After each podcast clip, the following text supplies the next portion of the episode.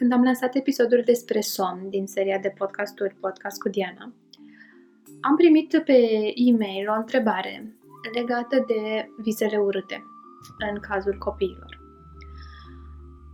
O ascultătoare îmi scrisese că fetița ei visează adesea urât, are coșmaruri și nu știe cum să o ajute, pentru că fetița se trezește foarte speriată și de multe ori e, e greu să mai adoarmă din cauza acestor temeri.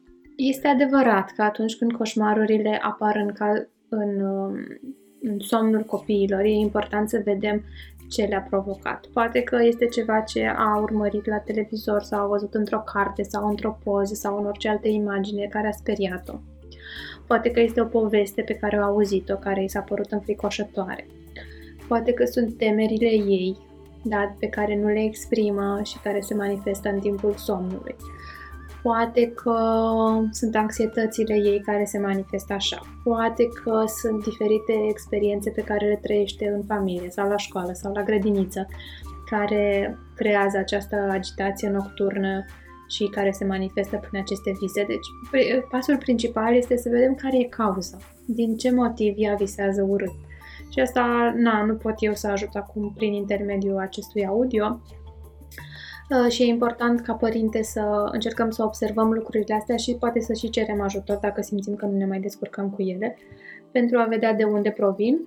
Nu neapărat că dacă aflăm de unde vin, ele se și repară brusc peste noapte, da, dacă știm de unde sunt, putem să adresăm acel lucru cu copilul și poate asta să-l ajute, dar câteodată asta nu-l ajută.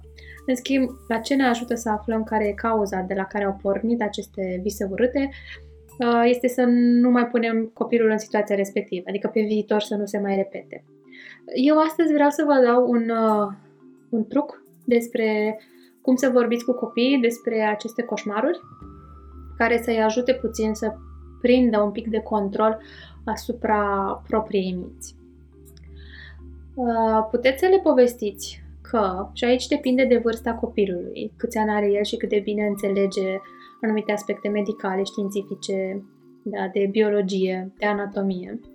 Dar povestea esențială pe care vă invit să o adaptați, adaptați nivelului de cunoștințe, de așteptări și felul în care copilul reacționează, da, în funcție de vârsta lui și de cum ați uh, interacționat până acum, povestea este următoarea. În creierul nostru există o parte a creierului, un omuleț, un ce vreți voi, care produce visele în general. De exemplu, eu lui Filip îi spusesem că în creierul lui este un Filip mic, dacă era mai mic îi spusesem asta, este un Filip mic care pe timpul nopții creează niște povești pe care îi le derulează în minte și el le vede noaptea când doarme.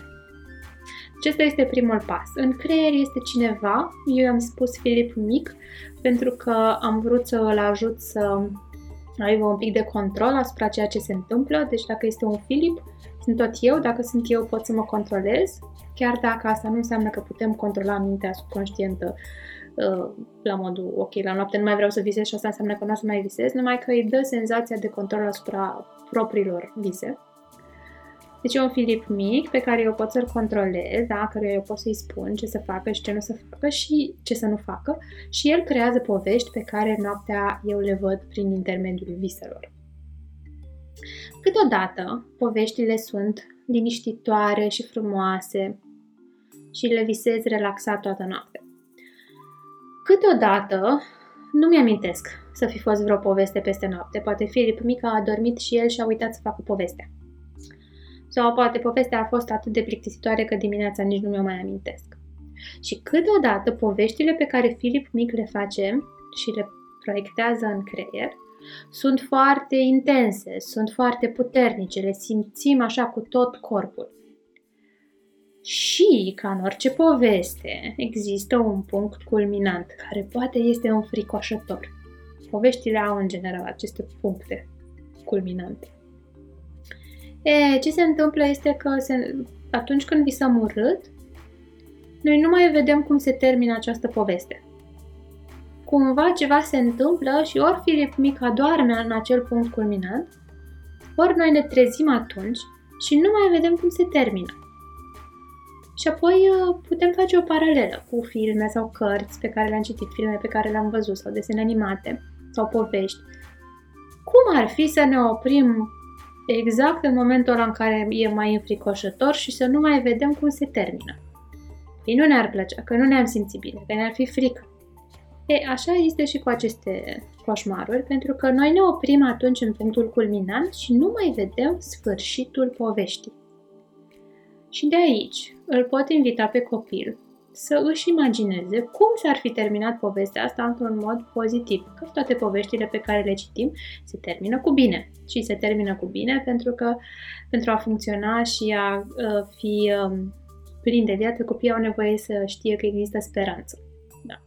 Și atunci poveștile de copii e esențial să se termine cu un happy end sau cu un mesaj bun sau cu speranță. Așa e și cu visul. Ok, și te mânca un dinozaur. Păi ăsta e punctul culminant al poveștii, dar cum crezi tu că s-a terminat povestea? Și invităm copilul să aducă în poveste personaje noi.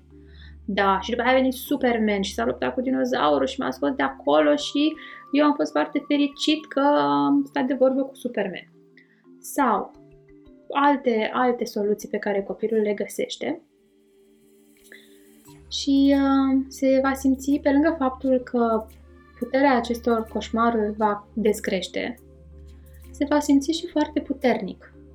Da? Pentru că își va găsi singur soluțiile și își va aduce în vis da? această persoană puternică ce îl va proteja. Da, Superman. Sau uh, mami sau o să am eu o putere extraordinară și o să mă fac mare de tot și o să lovesc eu pe dinozaur și atunci o să mă salvez. Aveam extrem de multe povești cu dinozauri care îl atacau și cu balene care îl mâncau când eram mic și întotdeauna îl invitam să găsească un alt final poveștii și el găsea. Tot timpul era cineva acolo, fie că era el, fie că era altcineva, care aducea protecție și siguranță și încredere și care ajuta povestea să se termine cu bine. Ok, dacă mai aveți întrebări pentru mine, puteți să-mi scrieți pe diana aront, dianavijulie.ro